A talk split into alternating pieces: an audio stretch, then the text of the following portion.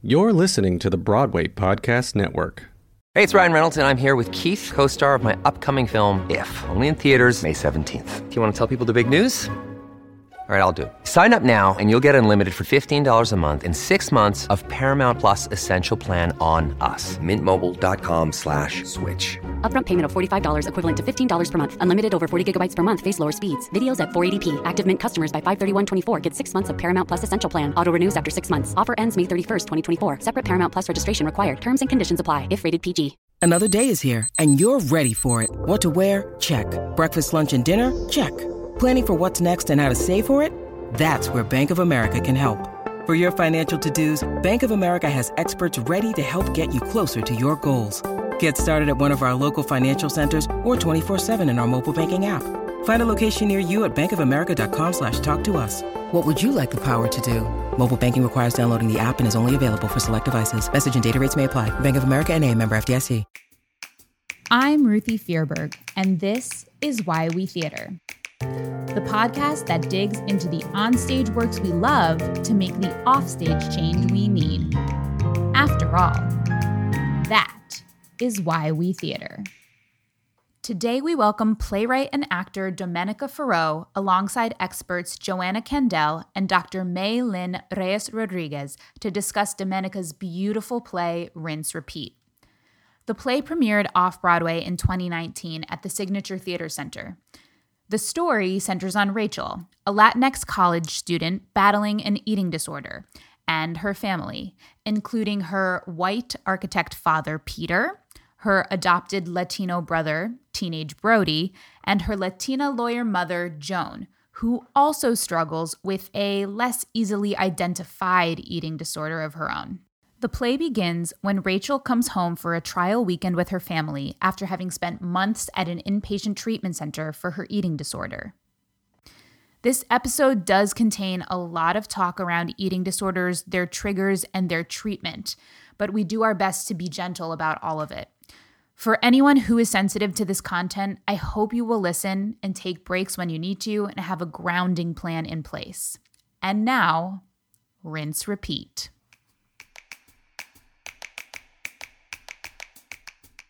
Domenica, I am so excited to have you here. As you know, when I first read the play in 2019, it really just hit me like a ton of bricks in a good way. Um, it was a story that I hadn't seen before, um, certainly not on stage. And certainly, you know, I find it so telling that in the script, you say, that the stage directions are important because it so much is happening non-verbally here. Um, when we spoke in 2019, you told me that you had always intended to be an actor and only an actor, but that in studying acting, you were going to all these shows constantly. You never saw a show about eating disorders. And that when we do see stories about eating disorders in, in film or television, they're often you know, a blip in a storyline or they're criticized for being irresponsible because they're kind of glorifying eating disorders or they're triggering people who have it or they're just being kind of cliche. Um, so, how did you go about writing a story both responsibly and authentically? Firstly, thank you so much um, for saying that. Um, I really enjoyed getting to talk in 2019, and um, I'm so glad that the that you were able to have that experience watching the play. Um, and that is a really great question. Um, the story of Rinse Repeat is not what happened to me, but it did start that way. It did start off as my life, and then it morphed. Um, and I definitely have a very personal experience with eating disorders um, on several fronts, and I don't claim to be completely recovered. I'm not. Um, I'm work. It's something that's a part of my life, and I work on it every day to the best of my ability. Um, and something I have known to be true is that, and I think this is the case with many addictions. Unfortunately, um, in society, we don't really consider eating disorder as an addiction. Um, a lot of people see it as a choice which is really frustrating. Right. Um, and I I've come to understand, you know, an addiction is never actually the problem. It's often like we think it's a solution to whatever's going on. There's something deeper. There's a lot of deeper stuff happening that the that the addiction is masking. Um, and mm-hmm. for me that was the experience of you know okay this eating disorder on the surface seems to be like that's what's really going on. If you just fix the eating disorder everything's fine. But just fixing it is it's a lot more complicated um, because there's all of these things that have come to a head and caused this problem to occur in the first place um, and I felt like, okay, if I'm going to look at this responsibly, I can't just take a superficial look. What I really wanted to show with this particular play was that there's this family has an illness and it's landing in the body of this girl, which is a very mm. common experience. And there's a lot, I wanted to really explore all of the triggers that are going on not just for for Rachel the person who we think is suffering, the only person suffering from the eating disorder, but also for her mother, Joan, and how this is a cycle, because that's been at least my experience and one I've seen often. Um,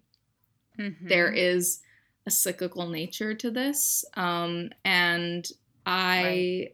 I, I think I've I've struggled with looking at you know there's talk of an eating disorder as it's anorexia, it's bulimia, um, it's binge eating disorder, and I think there's this like glorification a little bit about, of like clean eating because eating disorders are something that we profit off of as a society. I mean, I have thought a lot about yes. why don't we want to talk about this? And it's like, well, how much money is made off the diet industry? Because it is the most successful failed industry in the world. And how much money is made off of making women hate themselves and and you know, really truly Yeah, the beauty industry, mm-hmm. the fitness industry, diet culture, all of 100%. it. Absolutely. And then also like if we look at just film and television, the way that actresses look, what is representation? I mean, if if, if the industry is really going to talk about eating disorders, well, then we'd have to look at the fact that probably a lot of women are having to go to crazy extremes to maintain a look that is just not achievable um, for the average person. Right. And we're showing that as like the norm. So I've often thought about, okay, well, why don't why don't we want to unpack this? Why don't we want to talk about this? Um, and because I felt like this wasn't happening often, I did want to do it in a way that felt safe for the audience that they felt identified in some way, even if they themselves didn't suffer with an eating disorder, so that people also understand because there is a lot of stigma surrounding this. Like, okay, well, I may not know what it is to have an eating disorder, but I do know what it is to not be accepted by my parents. And I know what I would do to make that happen, be it if I'm struggling with my mm. sexuality or if I'm struggling with another form of addiction, or if I'm, you know, like the character of Rachel wants to do something other than what her mother wants for her career wise, like simple things that any person right. can identify with. Um, and with Rachel, it's because of all of the elements of her life, um, it caused this life threatening thing to happen.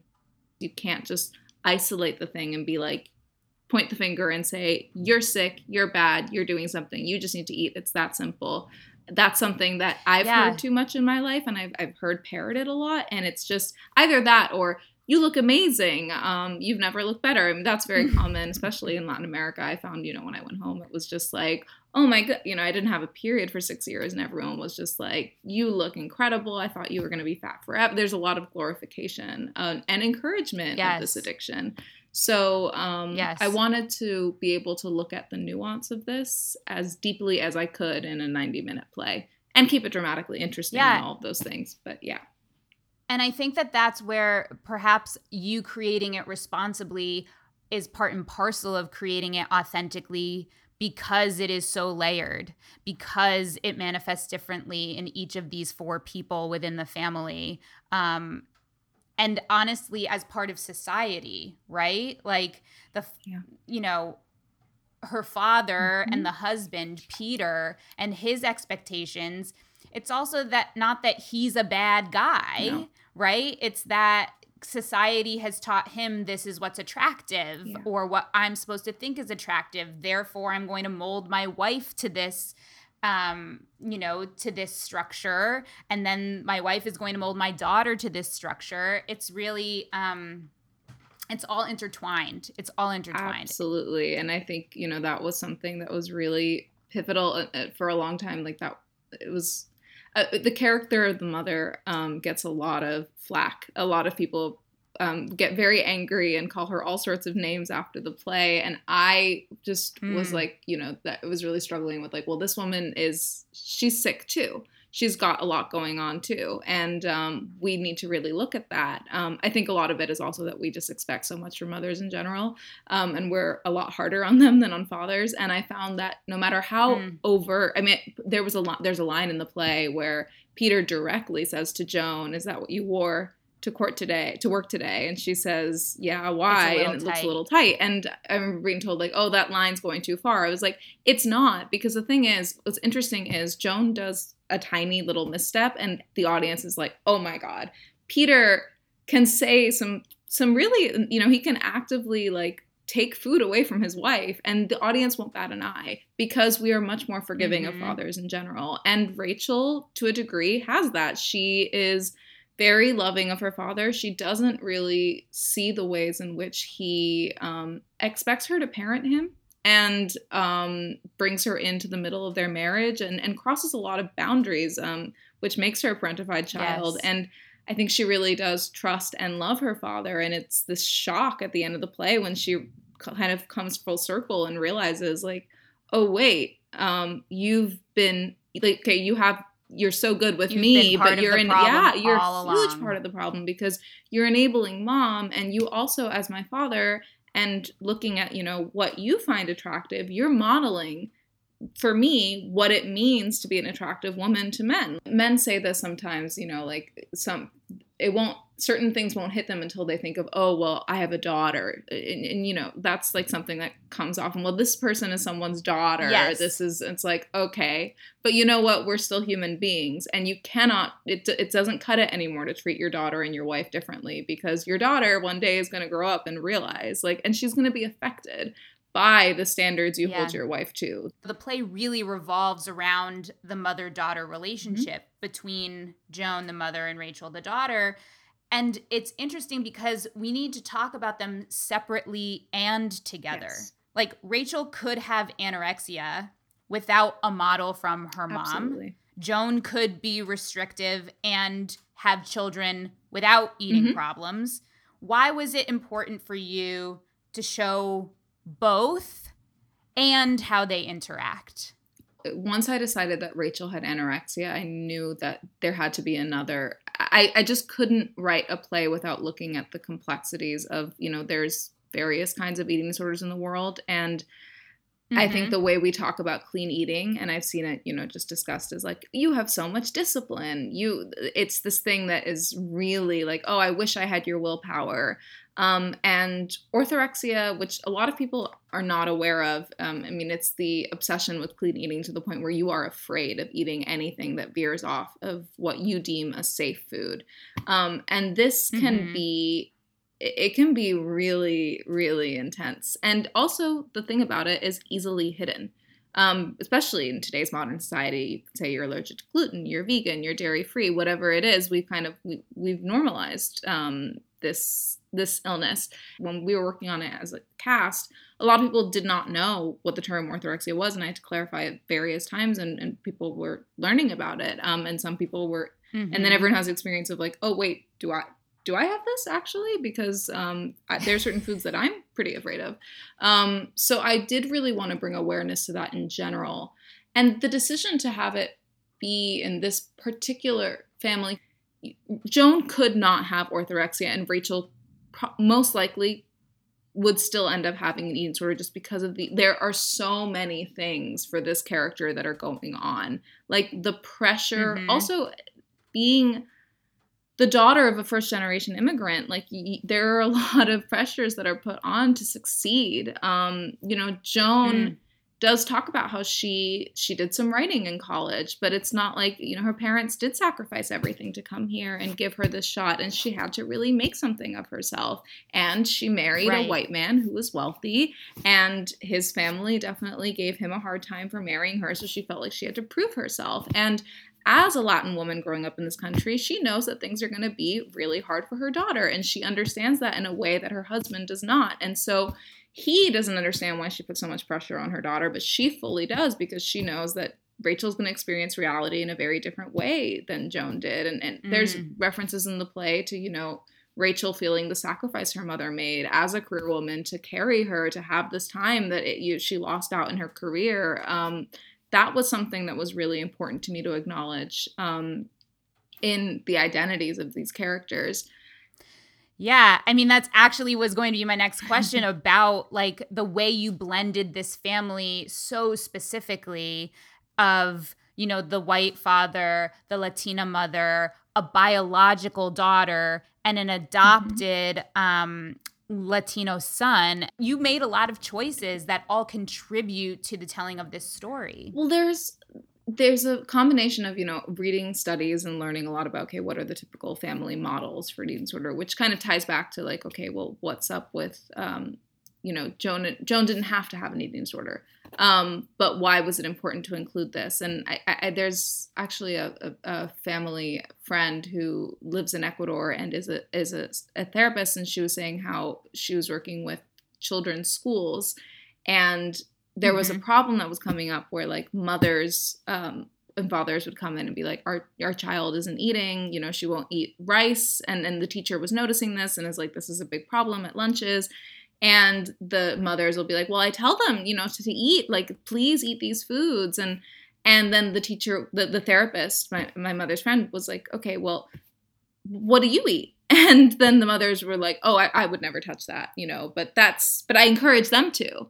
And it's like and I remember when right. I heard that comment and I was like, okay, I'm this I knew this was in my play for a reason. This comes up. This is something that is often unfortunately this is this is a thing. These disorders can be very generational. Um, and it's in it's genetics too. Like I, I, I know that I've encountered my own mother yes. blaming herself, and I'll just be like, you know what, mom, like there's just a certain like, it's in our blood, it's in our DNA. Just like right any just like anxiety and depression is there's it's just the way the way the cookie crumbles um but back to- which also society is very new at acknowledging how in our dna anxiety and mm-hmm. depression mm-hmm. is like mental illness it, it being treated as illness is still so new and then you get into the subsets like you said um, of addiction disorders and eating disorders not being a choice yeah. so everyone has to really reconceptualize uh, the way we think Absolutely. about these issues. I mean, the, the DSM for a long time uh, described anorexia as the refusal to eat food, which is like, okay, well, mm. hmm, interesting, because you're literally just in in this is mental health. You're you're saying that it's a choice.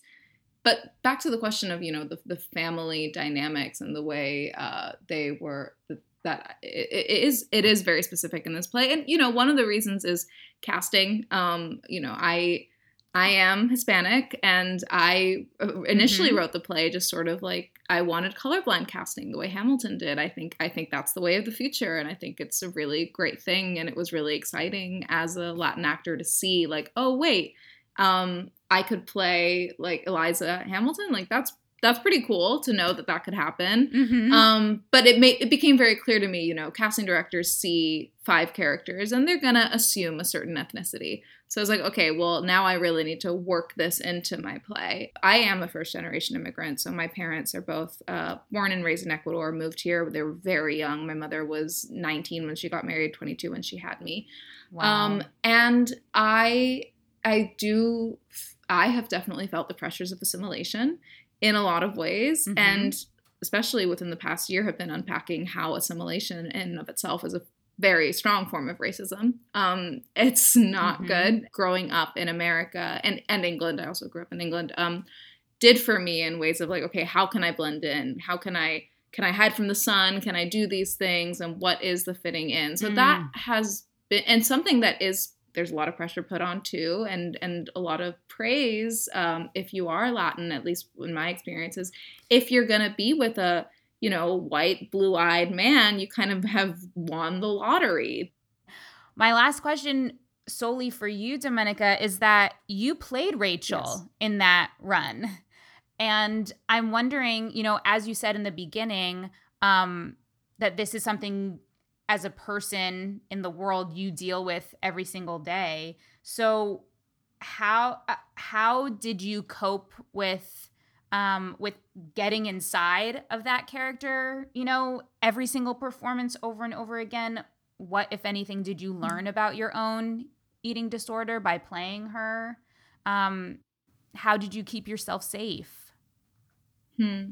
Thank you. That's a great question. One I haven't been asked, and I'm really grateful to be asked because um, it was definitely a process. Um, I learned a lot from Rachel that I was not expecting to. Something that Rachel hmm. really teaches me, um, and still honestly to this day inspires me in, is the anger she expresses at her family at the end. Um, I I think as is common of uh, people who suffer with eating disorders, I am a very um, repentant perfectionist and a people pleaser.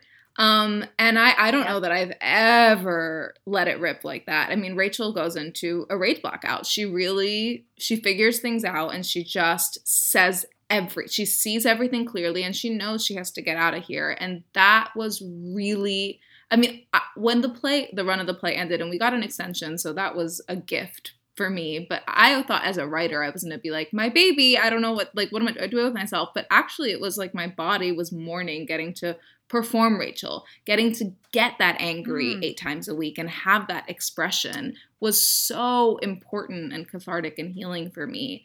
And then keeping myself safe as someone who has struggled with disordered eating, it, it, was hard. I put a note in the play that's very important to me that says, you know, the actresses playing Joan and Rachel should never feel any pressure to maintain a certain weight to play these roles because I know for myself when I had amenorrhea and I was struggling to figure out what was going on and turning to doctors for every answer, I was not thin.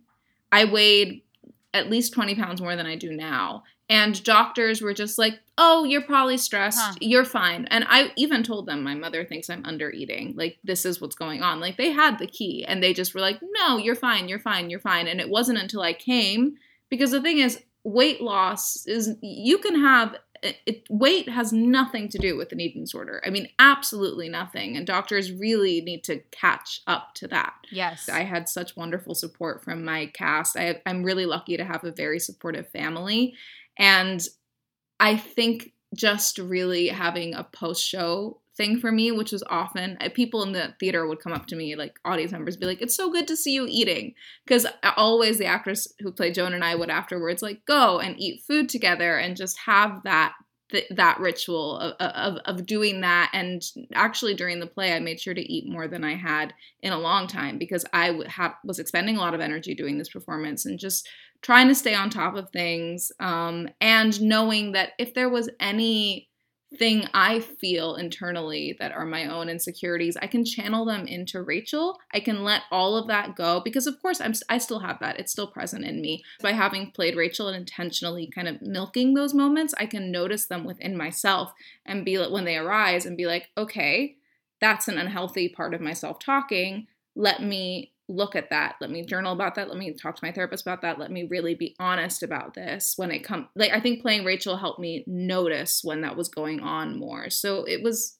really a healing experience well, that's amazing. I mean, we've talked, I feel like rage is becoming a theme on this podcast, but we talk a lot about rage and and the necessity of it to that it's not the same as anger, that it is it is productive anger, it is anger focused at something and I also um I and we don't experience women. We don't let women experience rage, rage. nearly enough. Absolutely. We accept it from men, and we. There's a great podcast where I heard it was talk. You know, the Kavanaugh hearings, which were happening at the time that I did one of my first readings of Rinse Repeat, and they very much informed the play, um, especially the ending changing, shifting the blame, not blame, but just shifting responsibility from Joan to Peter. I was like, wait, I can't write a play about eating disorders that blames women.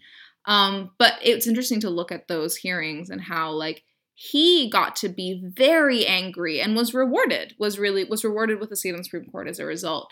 And whereas dr blasey ford who was the person who had actually in my opinion been wronged um, could not be angry she had to be calm and even tempered in order to be listened to and that's the dichotomy that's what happens women we if we are rageful we are dismissed we're too emotional Whereas men are like strong and righteous when they express their rage. But the expression piece is so important. I've been doing some work. Um, I don't know if anyone out there has heard of the Hoffman Institute, but look it up. Yes. It's phenomenal. My father went there. Okay, so the Hoffman Institute is amazing and kind of like it's a lot about internal investigation of patterns of behavior.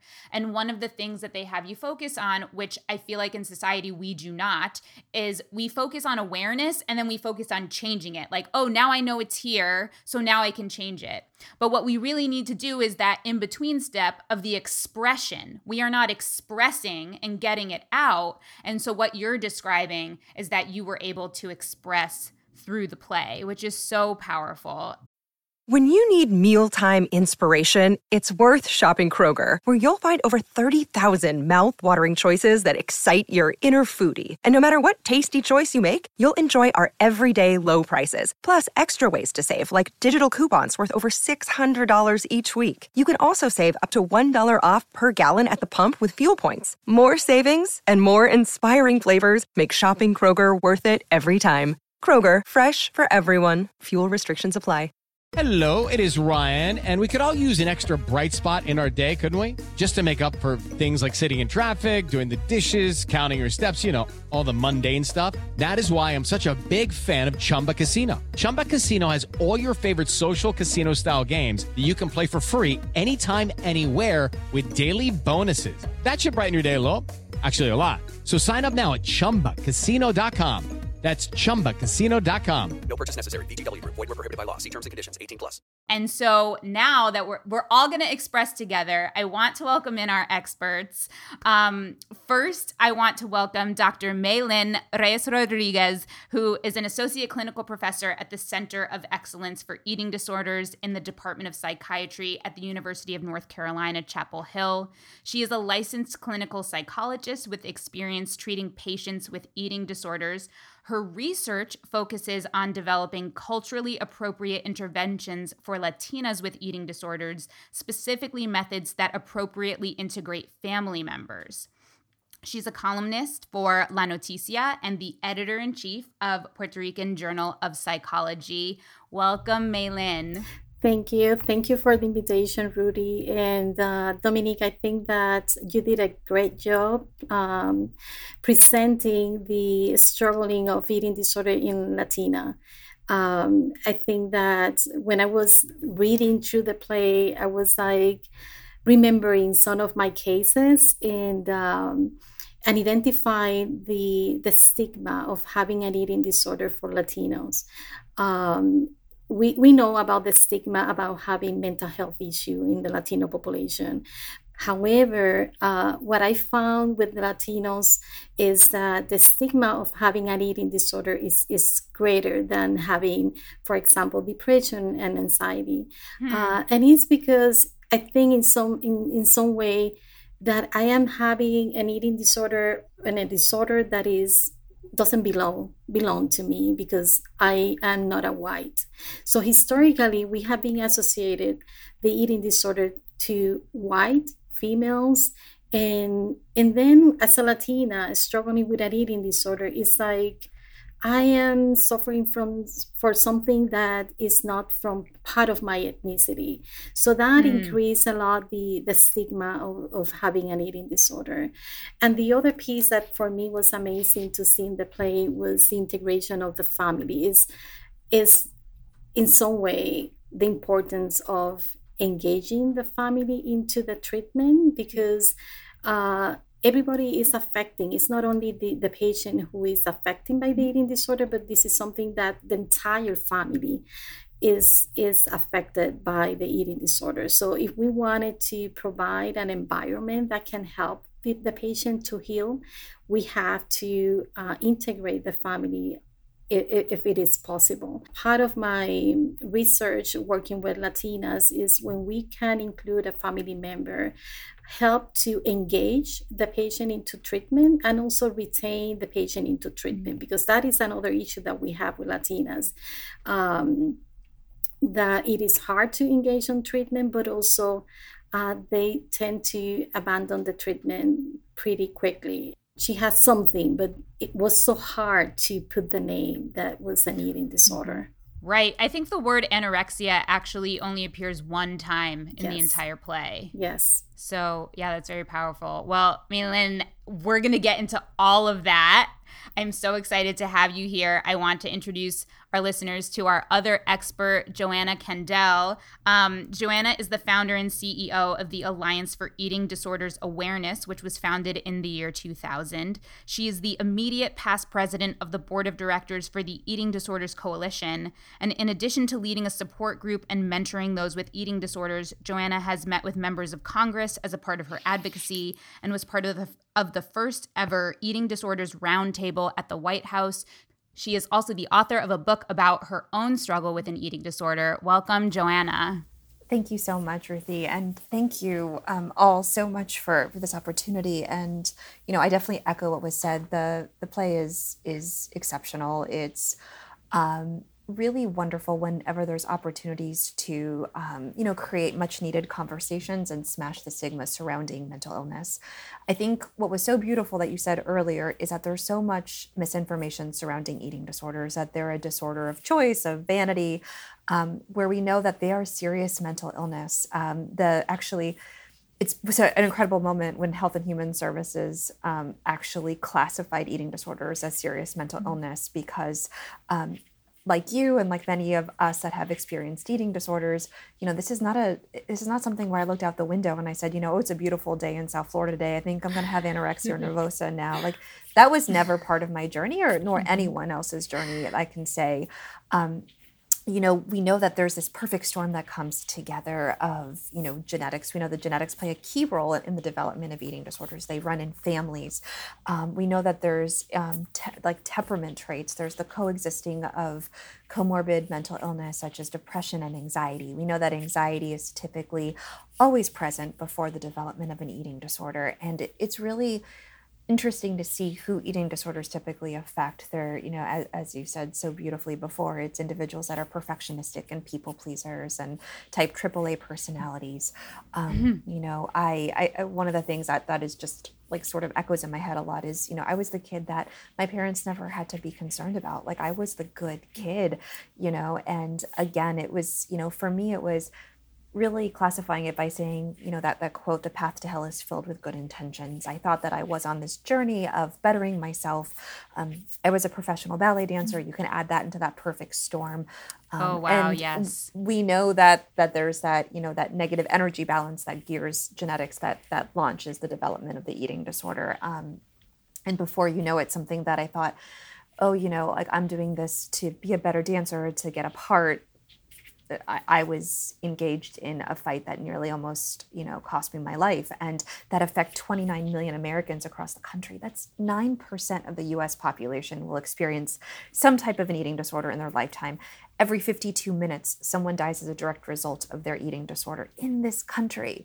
It costs the U.S. 64 billion dollars a year in resources. It has huge economic burdens on our country, and yet what I find myself to be so passionate about is is creating opportunities for education, for intervention, and for access to care. Because unfortunately, even though it has the second highest lethality rate of all psychiatric disorders, only one third of individuals that are experiencing eating disorders will ever get access to care.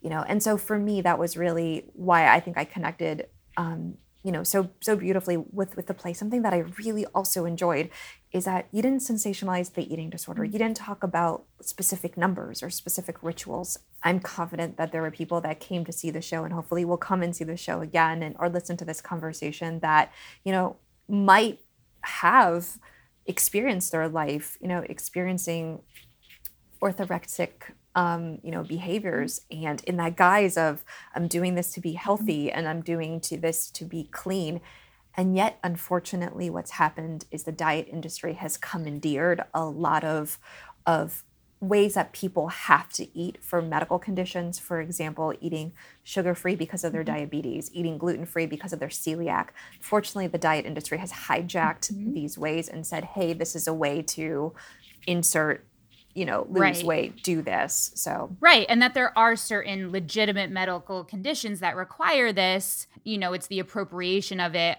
onto people without a diagnosis like that that becomes problematic. I mean, Johanna, you fit right in on this podcast because you just whipped out all the statistics that I had turned my notes to. So thank you for that because I really do want to give some context as to how prevalent this is, how lethal it is, how important it is.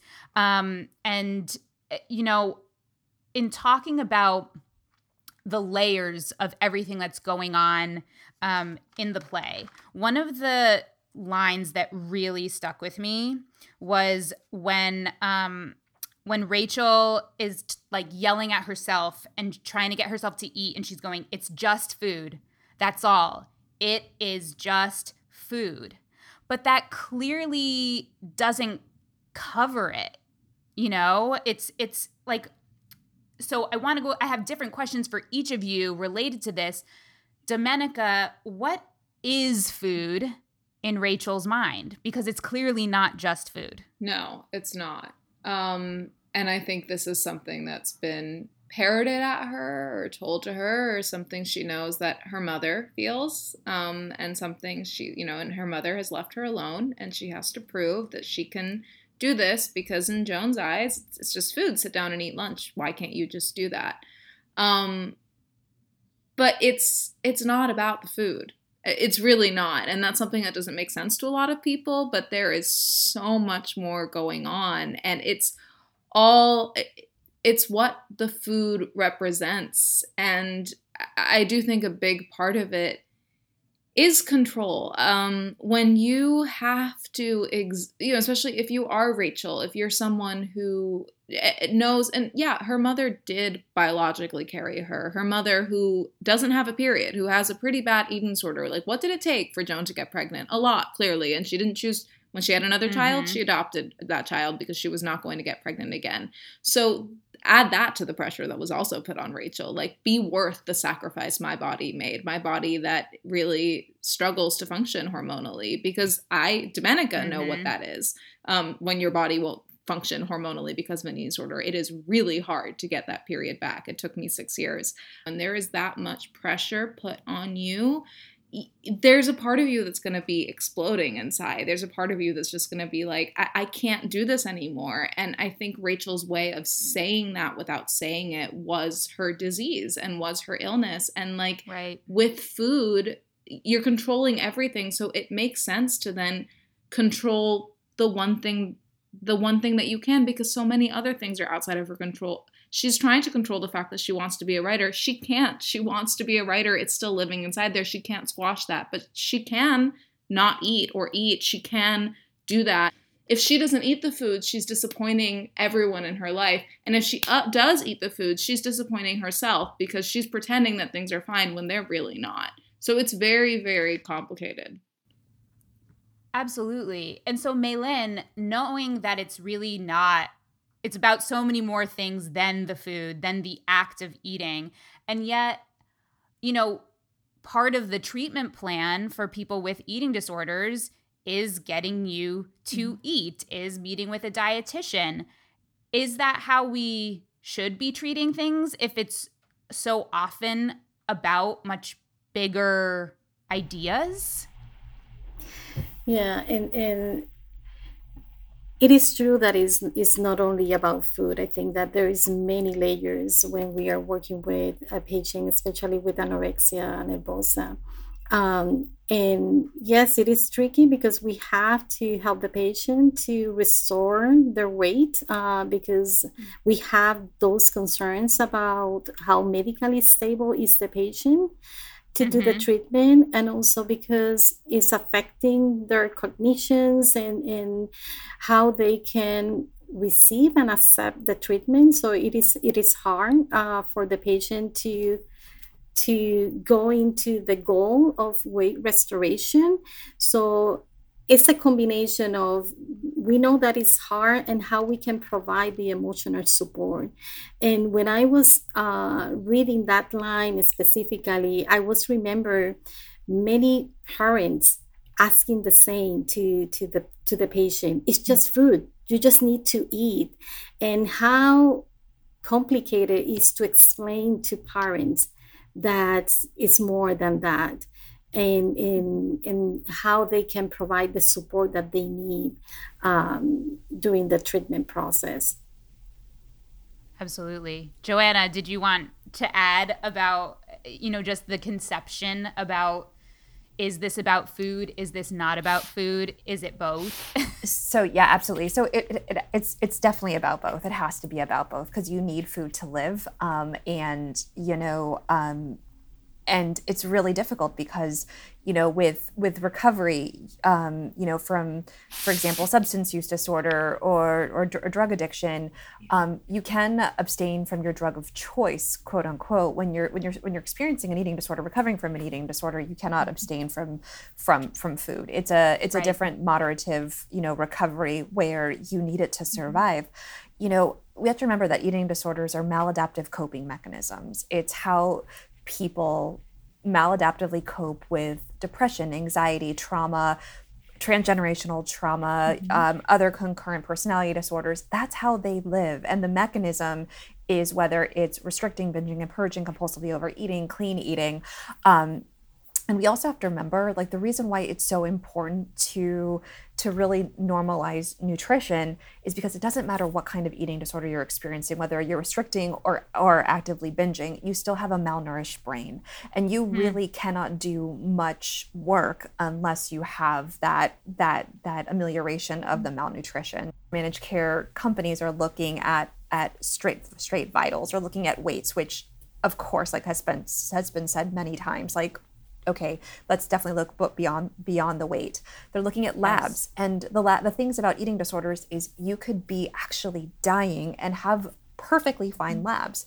We have to remember mm. that labs are gross measures, right? They're not specific. So again, it's we need to be looking beyond that and someone needs to be you know like nourished they need to have like you know an active brain to start working under on, on the underpinnings the sort of the the bottom of the iceberg because the eating disorder really just is the top. And so that's why i think for so much of this conversation it's been this is not about the food. Well yes it is. And we need to be be nourished in order to to deal with everything that's mm-hmm. underneath because if you just focus on re-nourishing you're just going to have that revolving door because it's not about mm-hmm. that right but you also can't address the thing it is about without having the nourishment. Exactly that makes perfect right. sense. Mm-hmm. I also want to just put out there for the record, you know, we've Domenica said it earlier, um, that there is a spectrum of eating disorders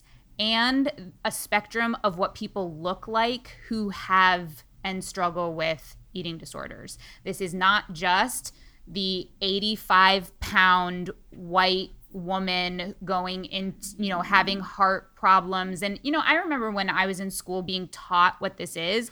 You should be looking out for people who are always cold. You should be looking out for people who are tired. You should be looking out if your friend is growing more hair you know all of these things. And not that those are not symptoms. It's just that those aren't the only symptoms. That is not the only picture of this. You can be what society considers fat and have an eating Absolutely. disorder. You can be what society considers fat and have anorexia mm-hmm. as your eating disorder. Yes. It's not just that, oh, skinny people are anorexic and fat people are bingers, you know?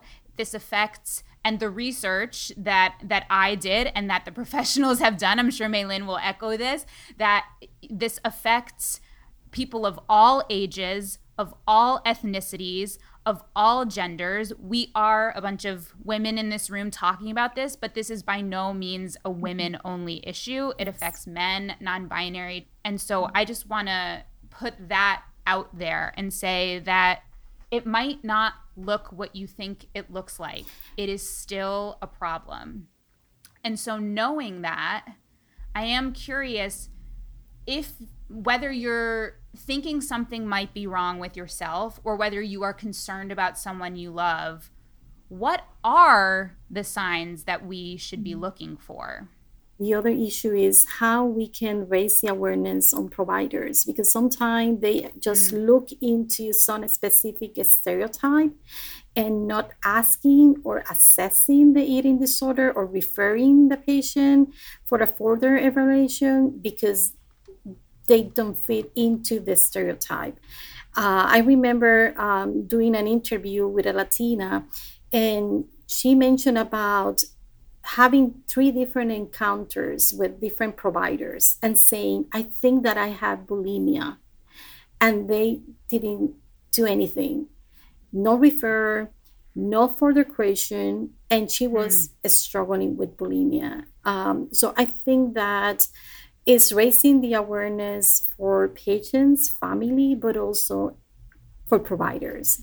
Yes, I learned that um, in as of 2016, the Association of American Medical Colleges found out that only 74% of schools that are in that association cover eating disorders in any way.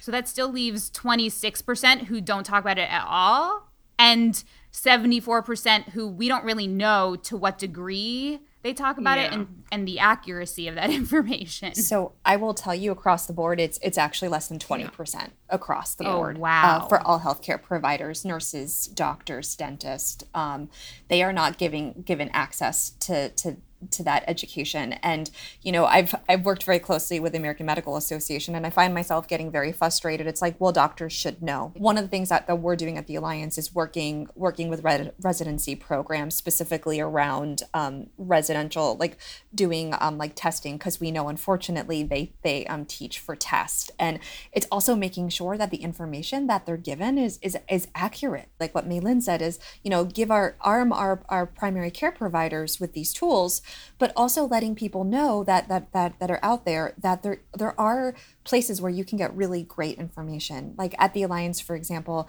we have um, the, the largest inclusive referral database for all levels of care for individuals seeking help for eating disorders, from therapists to dietitians, all the way up to acute medical stabilization. Um, we also have free weekly virtual support groups that are led by, by clinicians that are attended by people in all 50 states around the country and 43 wow. different countries around the world. Um, you don't have to go through this alone. And the one thing that I'm so grateful for this play and so grateful for you, um, Domenica, is that there's people out there that have walked the walk and that are on the other side and you know whether you describe the if you pres- prescribe to the word recovered that's that's where i landed and it's a personal choice or in recovery or recovering or in remission whatever word works for you.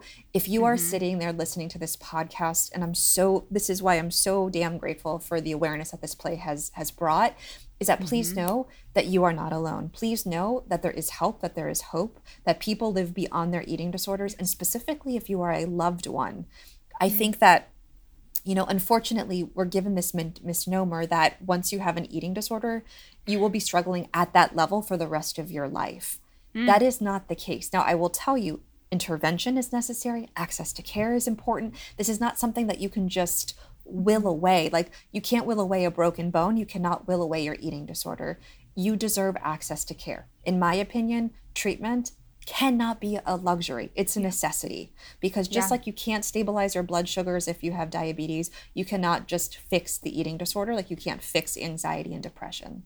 I'm really grateful that you said that, Johanna, because I know for myself, like uh, my mother had an eating disorder for um for at least a decade of my life, and she would say honestly longer because there was a period where she thought she was recovered, but she was just in that clean eating little bucket of just doing lots of cleanses and things. Um, but now my mother has this incredible relationship with food and it's so beautiful to see and it inspires me so much to know that it really is it is really possible to get to that place and, and to believe in that and to also have compassion for yourself if you're not there yet if you're not there yet like that doesn't mean that you're bad that doesn't mean like it, it you're doing the best that you can and you deserve love and you deserve all of these things it is a journey it can be a lifelong journey but it's one that is worth taking and not giving up I, I yeah. can't agree more. Like I say this all the time to people is that you don't recover to utopia, you recover mm-hmm. to life. And life has good moments and they have bad moments. And I will tell you, recovery is absolutely not sunshine bunnies and rainbows, you know. And I think that for so long I avoided recovery because it was the complete opposite from the hell that I was in, yeah. you know? And so know that, you know, that yeah, it's you're you're going to, you know, are you going to have bad body image days? Mm-hmm. Yeah, because you're human and humans have that. But the difference is like now, which I'm sure you can relate to, is there's there's moments where, you know, I wake up in the morning and I look in the mirror and I'm like, oh wow. And the difference is is that I'll just put on more comfortable mm-hmm. clothes and I'll get on with my life. As when I was in the grips of my eating disorder, I would punish myself. I would go back to bed. I yeah. couldn't do life. And so mm. it's not going to be perfect. It's going to be messy and it's going to be unbelievable. But no matter where you are, know that there that, that it does get better. Something that you mentioned, Johanna, about access to treatment, that's where the real discrepancy lies. The discrepancy doesn't lie in the rates of eating disorders between populations and demographics, the the discrepancy lies within access. Um, I did want to to rewind a little bit though, because as we're saying that like labs can be, uh, you know, not a great picture. The number on the scale is not a great indicator. Is just the self-reporting of the behavior is that what we should be looking at in ourselves and the people we love as the indicator that there is a problem what is what is the criterion that is accurate and up to date I think that always I, I, look into the extreme, right? When we are moving into any kind of extreme, there is is is there is a problem. I think that having a balance and uh, if you don't feel comfortable with your eating pattern or with your self-esteem with your body image that is the time that you can seek help we don't have to wait until having a full diagnostic of eating disorder to seek professional help. Uh, mm. I have had in the past uh, parents uh, reaching me to provide some kind of preventing treatment for their daughter because she was like struggling with some kind of body image issue. And I think mm-hmm. that just by having that approach from the beginning, uh, when we can see adolescent having issue with the body image issue, uh, we can prevent to develop an eating disorder. So I think that anytime that you don't feel comfortable uh, with whatever is is going on in your life or you don't feel good about uh, your emotions, uh, your feelings, your behavior, that is the time that you can seek uh, professional help. I know mm-hmm. that for specifically for the Latino population, it's hard because there is the stigma. Uh, they don't want to feel that they are crazy, right? It's like I am not loca, loco.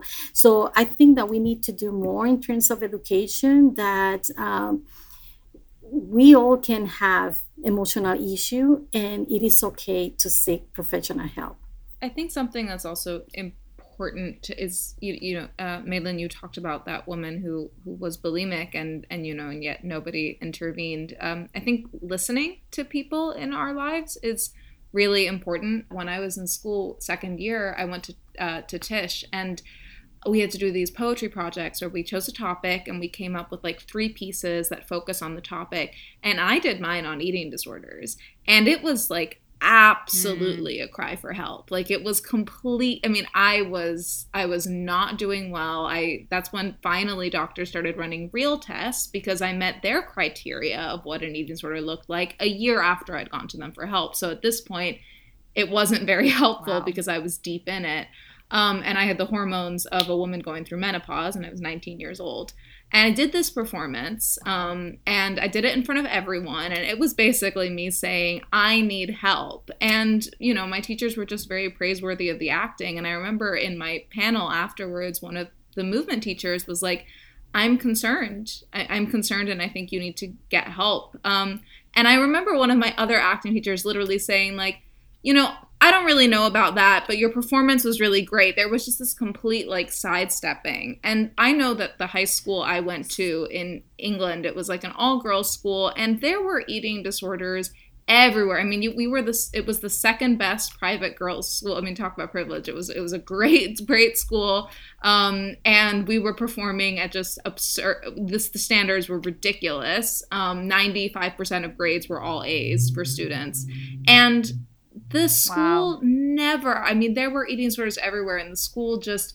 they didn't care because as long as we were performing well, what are their energy levels? I think would be something that's really important. Like I know that when my eating disorder was really bad, I was mm. falling asleep all the time. I was really struggling to stay awake, um, and also struggling to fall asleep. Like just uh, you know as Johanna said so powerfully like the brain neurons aren't working there are a lot of signs that you know can show you beyond how somebody looks like and you can still have somebody achieving surface level but they may be just not themselves i think when someone is just completely withdrawn from life um, there's that's mm-hmm. a sign that mm-hmm. they're not fully there if you notice a loved one shifting and be concerned try don't you know you may still be getting the results from from your worker from your like student whatever it is um but that right. i mean care about them on a human level. And if somebody like the example Mae Lynn gave is you know asking for help like dear god like take please pay attention. When you hear that what is the thing to say? What is the helpful way to help someone get support yeah, I think um, such a great question. I think something to remember is when you're talking to someone that you have concerns over or concerns um, with, is using um, I statements. You know, I'm concerned, I've noticed, I care, I love you, um, I can help whatever you need the more that you attack the more that the walls are going to go up and i mean that was definitely my mm-hmm. experience of people you know out of love caring and compassion you know saying like you're so insert word you're so this you're so that my eating disorder like threw that wall up faster than than you know than that i could blink. And we have to remember that you know the, the person that's experiencing the eating disorder probably has this love hate relationship with their eating disorder. It's the thing that's keeping them afloat and yet it's the thing that's probably making them sink at the same time. And so if you approach a loved one and, and this is something that i I so, you know, because I work with parents across the country and they'll ask me loved ones they'll say you know what would what was something that someone could have said to you your parents your loved ones your you know spouse insert whatever. And i i always come to this is you know say i love you and i'm really concerned. And i'm really sorry that you're going through this because that again puts the onus on the fact that this is not a disorder of choice. An eating disorder happens to you it's not it's not the opposite and so mm-hmm. you know by by turning around and saying and imagining if you will we have an amazing member of, of our of our organization who equates eating disorders to brain cancer because it actually has a whole lot of similarities between yes. it. And you would, you. if someone was going through cancer, you wouldn't be like, "You're mm-hmm. crazy! Mm-hmm. Like you need to do this." It's and I'm if, really and sorry. if they were in remission and the cancer came back, you wouldn't say, "Oh, it's all your fault. You didn't X Y Z." I think that because it's above the neck, there's this assumption that we should be able to control it. And if you are a friend of someone that has a child with an eating disorder, support them in the same way that you would if their child had cancer. Because I will tell you, in some instances, the journey to recovery from an eating disorder is that there's no one way, right way, direct way. So oftentimes I will hear in loved ones support group is that I sometimes wish that they had a physical a physical only disorder because then I would know that I would do X amount of like chemo, X amount of radiation, or this medicine, and then it would hopefully be done. And with right, eating disorders, you have no idea. Yeah, yeah. I mean, we've already talked about so much, and I feel like the last two things I want to wrap up on, we could talk about for an hour each, but we will give them a little bit of attention. And the first thing is just about diet culture in general. Um, because as we've been talking, you know, we've touched on anorexia nervosa, bulimia nervosa, binge eating disorder, and orthorexia. And I say this because those are four distinct labeled conditions. There is a spectrum between all of it. The biggest environmental factor is this sociocultural aggrandizement of thinness. And is there any, I guess the first question is clinical, and maybe it's just a yes or no answer. Mae Lynn, is there any type of disciplined eating, restrictive eating, watching what you're eating that is healthy? Or is it all just symptomatic and related to unhealthy eating? Yeah, usually we don't recommend any kind of diet. I think that we need to learn how to eat in a balanced way. Food mm-hmm. is just food, and you can eat whatever you wanted to eat if it is in moderation with the frequency, food portion.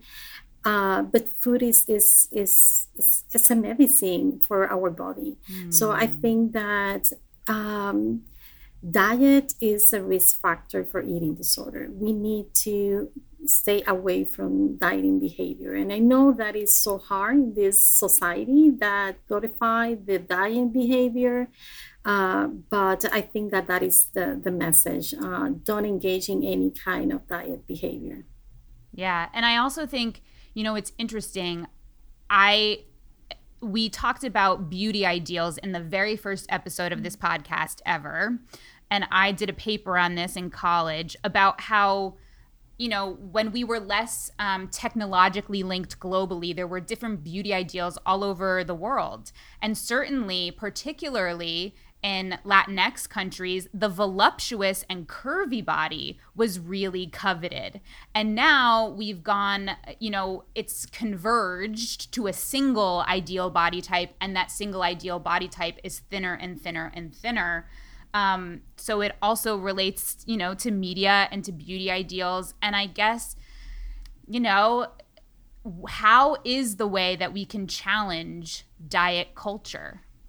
First and foremost, one of the things that that I know that, that we've seen even at the Alliance specifically over the last decade is the influence of social media specifically as compared to like the mass media.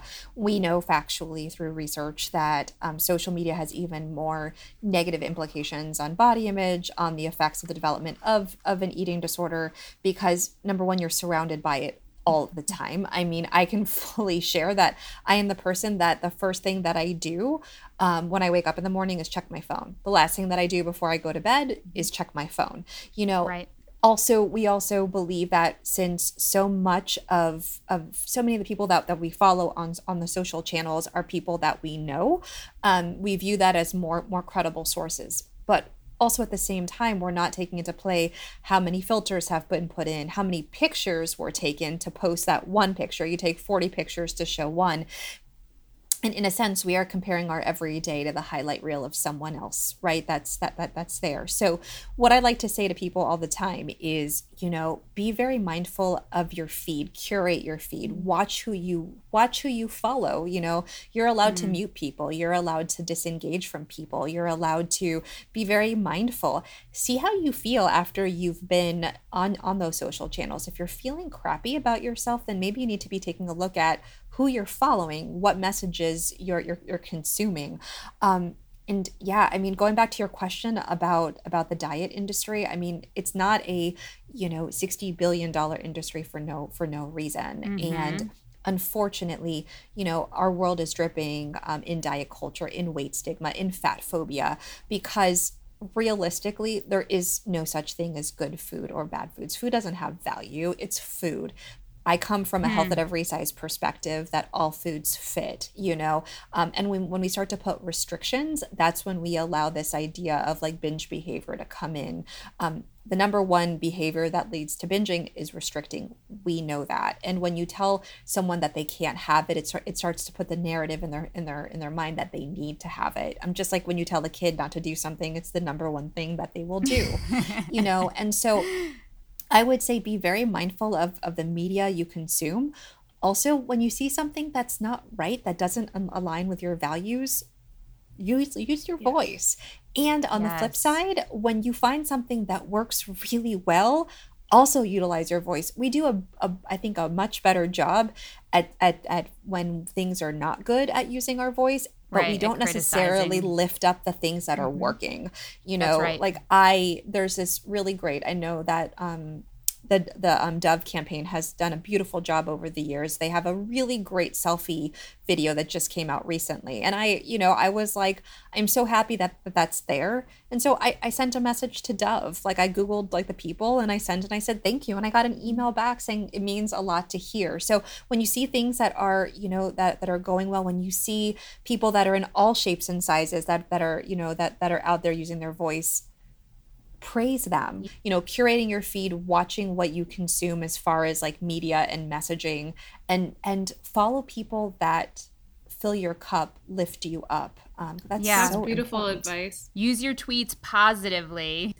Um, there's a study from 2011 that said by age six, girls start to express concern about their own weight or shape, and 40 to 60% of girls age 6 to 12 are concerned about their weight. Of American elementary school girls who read magazines, 69% say that pictures influence their concept of the ideal body weight, and 47% say that pictures make them want to lose weight. I'm about to t- give people two things to not do on the other side of this. Um, I I have to say, like, it's very, very, very simple, and it's so important. Like, please don't comment on the way that anybody looks. Just please stop. Like, i- i it's just it's so easy to do. We have no idea what that means. Um, if you tell someone like oh my god you've lost weight. You look great. You, you don't know what that's going to do to them. You also don't know what's going on. They might have really bad anxiety. They might have an eating disorder that you are unknowingly encouraging. They may be dealing with grief. They may be going through whatever it is. Um, and if somebody has gained or whatever it is just just keep it to yourself. Um, please um, i think that if everyone practiced that like it really is just it's none of our business frankly at the end of the day. Um, again unless you're a therapist treating someone and you've noticed something like and you're a professional like otherwise just there's no need. Like madeline said so beautifully like finding ways to eat everything in moderation is really great and demonizing any food group. Just like there are some people who need less sugar to thrive mentally you don't know how oreos are going to affect someone. If they negatively affect you that's cool that's fine. They might affect that other person really well. So just don't label foods a certain way. Mae Lynn, and what do you want to see happen? I want to see more awareness about um, eating disorder across ethnicity, race groups. Uh, I wanted to see cultural sensitive treatment. Um, for Latino population, and I wanted to, to see access to treatment. Uh, eating disorder treatment are very expensive, and especially when we are uh, talking about Latino population, sometimes they don't have health insurance and because of that that is a huge barrier to get access to treatment so i think that we need to do more um, to provide more access to treatment Yeah. And then Johanna, to kind of round out that argument, what what are the policies that we should be supporting to increase access to get health insurance to change? What are the uh, what is the legislation that is perhaps up in Washington that we should be paying attention to? Sure, absolutely. So we have two pieces of legislation currently on the Hill. One is the Nutrition Care Act. Um, so unfortunately, um, medical nutrition therapy is not covered by insurance in the care of eating disorders. They cover it for diabetes and end stage renal failure. Um, and trying to recover from an eating disorder without access to a dietitian that specializes in the treatment of eating disorders is like trying to drive a car with three tires and not the fourth. And so what we see all the time is that is that, you know, people will do this revolving door of treatment because they don't have access to a dietitian. So, what um, the Nutrition Care Act, which is a completely bipartisan piece of legislation, does is it mandates medical nutrition therapy in the treatment of eating disorders and Medicare B um, individuals. And the reason why we started with Medicare is because not only we're seeing eating disorders like in, in individuals that are over a certain age, also if they're SSDI, if they're social security dependent, um, and tip, and I will tell you, one fourth of individuals that experience eating disorders will end up on disability, just to give you an idea. Um, but also because Medicare is the gold standard of of payers of insurance. So once Medicare passes it, then Medicaid comes in TRICARE, ERISA plans, which is what um, most businesses have, um, and then private insurance. We need to have medical nutrition therapy in, in the treatment of eating disorders. The other important piece of legislation that we have is the SERVE Act, which would mandate um, TRICARE to pay for the treatment of eating disorders. Because currently, the way that TRICARE, and TRICARE is the insurance for dependents of our loved ones in the armed services. So we're talking about people that give their life for us to have freedom. Currently, the way that that that um, TRICARE is written, you can only get access to residential care if you're under the age of 21 years old and experience anorexia nervosa. Which is such a small part of who experiences really, really, right, tiny slice. Um, for any information about current legislation, if you go to the Eating Disorders Coalition website, which is eatingdisorderscoalition.org, there's this really great phone to action mechanism on the homepage. And all you have to do is just put in your website, uh, your, your email, excuse me, and, and cell phone number, and you'll get text and emails when all you have to do is just add your name to a piece of legislation, Yes. um, you know, which is so, so important. And But we'll if- put that in the show notes as well. Excellent. And if you are experiencing an eating disorder or have a loved one that has an eating disorder, please know that there is help, that there is hope. Um, call the Alliance, reach out to the Alliance. Like I said, we have so many, we have the largest network of providers across the country, and we can. We can find um, clinicians that maybe take your insurance, take Medicare, take Medicaid, that do sliding scale if you don't have insurance.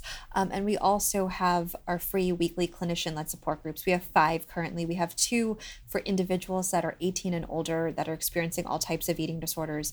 We have one that's uh, for the LGBTQ plus pro recovery community. Um, we have one for loved ones, all loved ones of individuals, and one just for moms of individuals that that are experiencing with eating disorders. So please know that you don't have to walk this journey alone. That there are resources out there. Um, but I just really, before we wrap up, I just really want to thank um, you, Ruthie, for having this conversation about eating disorders. Um, to you, um, Domenica, just for writing such an important piece of art. Um, I'm so excited for for people to know more about it by conversations like this and by by work that you're doing.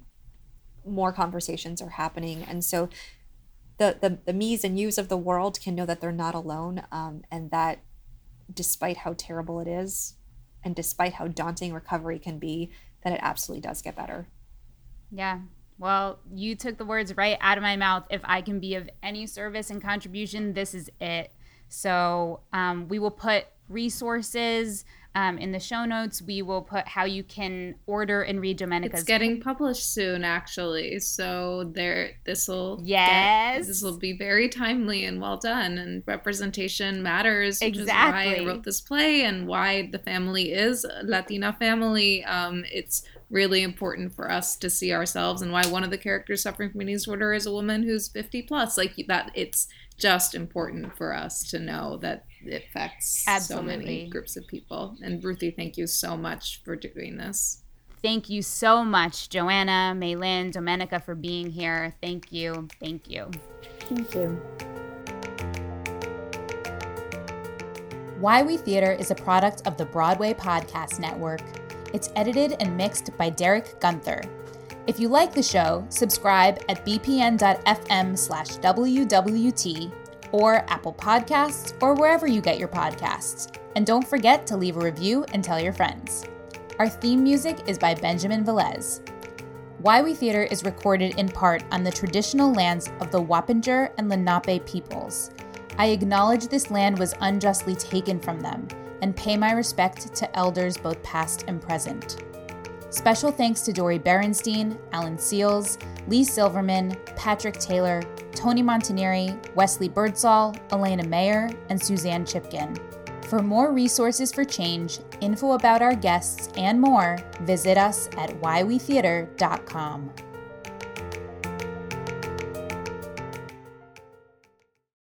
Hey, it's Leslie Odom Jr. here on the Broadway Podcast Network to tell you about the Rise Theater Directory, a program of Maestra Music. Rise is a national online resource designed to connect and empower backstage and administrative and creative theater professionals from underrepresented backgrounds.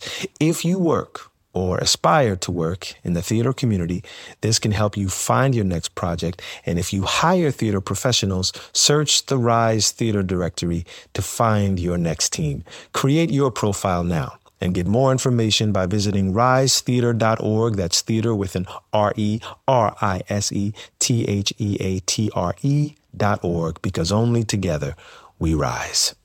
Hey guys, it is Ryan. I'm not sure if you know this about me, but I'm a bit of a fun fanatic when I can. I like to work, but I like fun too. It's a thing. And now the truth is out there. I can tell you about my favorite place to have fun Chumba Casino. They have hundreds of social casino style games to choose from, with new games released each week. You can play for free anytime, anywhere. And each day brings a new chance to collect daily bonuses. So join me in the fun. Sign up now at chumbacasino.com. No purchase necessary. Group. Void prohibited by law. See terms and conditions. 18 plus.